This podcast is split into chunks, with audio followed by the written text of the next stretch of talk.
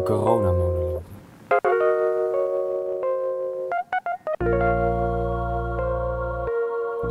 Monoloog 4.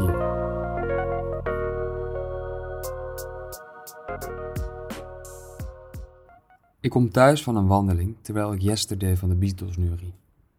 Ik heb dat nummer zeker al 14 jaar niet bewust of vrijwillig opgezet, maar opeens zit het in mijn hoofd. Dat zou iets kunnen betekenen. Het zou iets kunnen zeggen, maar het voelt ook wat clichématig om voor een tijd als deze een bepaald gevoel te omschrijven met Yesterday van de Beatles.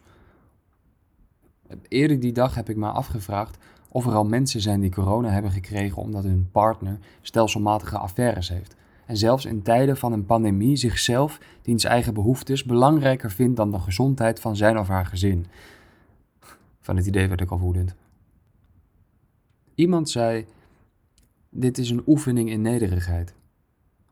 Een bepaald soort nederigheid die onze generatie niet kent.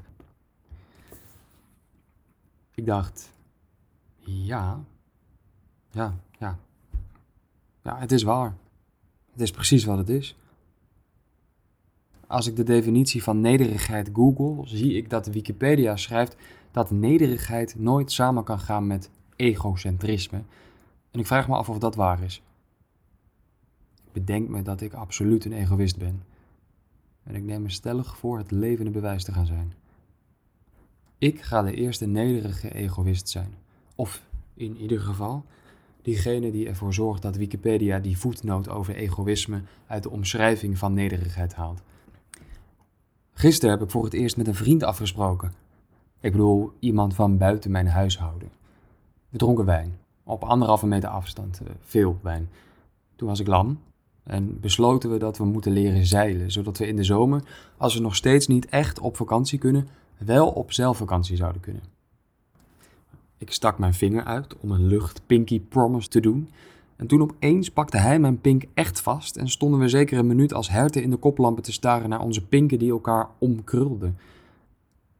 Niemand zei iets. Eventjes. Tot ik zei: Dit mag niet. En hij zei: Nee. We lieten niet los. Toen zei ik: Dit voelt heel lekker. Want dat voelde het. Het voelde alsof ik helemaal werd vastgehouden. Alsof mijn hele lijf, mijn hele gevoel zich had geconcentreerd in mijn pink. We bleven nog even zo staan. 1, 2, 3, zeker 20 seconden. En toen liet ik los. Hij zei: Ik heb je pink aangeraakt. En ik zei: Ja. I know. En toen namen we afscheid. Toen ik thuis kwam heb ik extra lang mijn handen gewassen. Ik probeer wel te wennen aan het nieuwe normaal. Me braaf aan de regels te houden. Maar weet je hoe moeilijk het is om niet aan je gezicht te zitten? En iemand tegen te komen en dan een beetje stom te staan zwaaien op anderhalve meter afstand is denk ik nummer twee van de kutste dingen die ik in mijn leven heb meegemaakt. Ik heb niet zoveel meegemaakt. Iemand zei we hoeven alleen maar thuis te blijven en we moeten onze handen wassen. Dat is onze crisis in ons leven. Onze grootouders hebben oorlogen meegemaakt, moesten onderduiken. Dat is pas erg. En ik dacht, was het maar gewoon oorlog? Dan kon ik tenminste gewoon met dertig hele leuke mensen in een huis zitten en de hele tijd knuffelen. Lekker elkaar de hele tijd aanraken. Huh. Nou, dat besloot ik dus te zeggen. Iemand zei, geen kaasplankjes, maar bloembollen. Als het mee zit, een beschimmelde aardappel en op een gegeven moment gewoon een bom op al die leuke 30 mensen hè, in dat huis. Haha. Ik knikte, gespeeld, begripvol, zei niks, maar dacht, jezus, wat flauw. Vooral van die bloembollen. Ik probeer alleen maar te zeggen dat ik gewoon met 30 mensen wil knuffelen. Een orgie heet dat. Ja, dat is dan weer een grap die iemand anders zou kunnen maken. Ik bedoel geen orgie, gewoon. Ik bedoel gezellig. Iemand zei Shakespeare schreef King Lear tijdens de best. Ik ben begonnen aan een roman. Ik zei, wow, inspirerend. Iemand vroeg, ben jij al ergens aan begonnen? Ik dacht, ja, zoveel mogelijk op Instagram zitten. En dus kijk ik nu achtereenvolgend naar twee eieren in een pan. Iemands gezicht met een gek brilletje op. Een slapende middelmatige leuke kat, een bloem, een prima ingerichte woonkamer en vrij slechte resultaten van iemands pogingen zich te ontplooien als schilderkunstenaar. Omdat iedereen zo'n beetje kwijt is wat het waard is om te delen. Omdat ze te weinig mensen zien. En ieder sociale inschattingsvermogen langzaam keltert. Ik dacht, ik ga nergens aan beginnen. Ik ga gewoon proberen de tijd een beetje leuk door te komen en meer te dansen in de woonkamer. Gisteren heb ik in mijn eentje dronken meegezongen met NSYNC en dat beviel me bijna beter dan met mensen. Het ding is, ik zou mijn gevoel over deze tijd wel kunnen duiden met Yesterday van de Beatles. Maar ik realiseer me dat het te kort door de bocht is. Liefdesverdriet gaat over. Het verlangen naar iets of iemand die er niet is gaat langzaam over. Nou ja, meestal. Soms niet. Soms gaat iemand dood.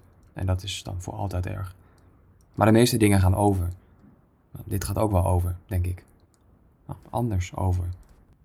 Ik ben van één ding bijna helemaal zeker. De hele tijd denken aan yesterday heeft in ieder geval geen zin. Gisteren in bed bedacht ik me dat als ze zouden zeggen dat vanaf volgende week alles weer normaal zou worden, dat ik daar eigenlijk ook wel een beetje rouwig om zou zijn.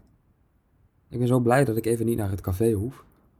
Dat de angst om iets leuks te missen overstemd is met mensen missen of een gevoel missen. Aanraken bijvoorbeeld. Maar niet alsmaar het gevoel dat het leven ergens anders aan het gebeuren is. Ik ben het leven. Alles ligt stil en dat mag ik dan dus ook. Stil liggen.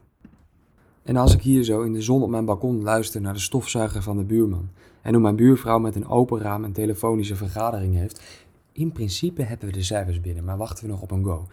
Dan denk ik, laat mij hier nog maar even liggen. Laat mij hier nog maar even twijfelen of ik vroeg zal beginnen met drinken vandaag of niet. Laat mij hier nog maar even pruttelen over wel of geen wandeling en of het altijd is voor een snack. Iemand anders mag aan een roman beginnen. Foto's van zijn of haar middelmatige kat delen. Vreemd gaan, naar de Beatles luisteren of zichzelf op de been houden met dat alles altijd erger kan. Ik ben een nederige egoïst. En ik zwaai dom op afstand. Maar ik hoef nergens aan te beginnen. Ik lig hier en ik ben het leven. En even denk ik dat ik misschien wel in tijden niet zo tevreden ben geweest.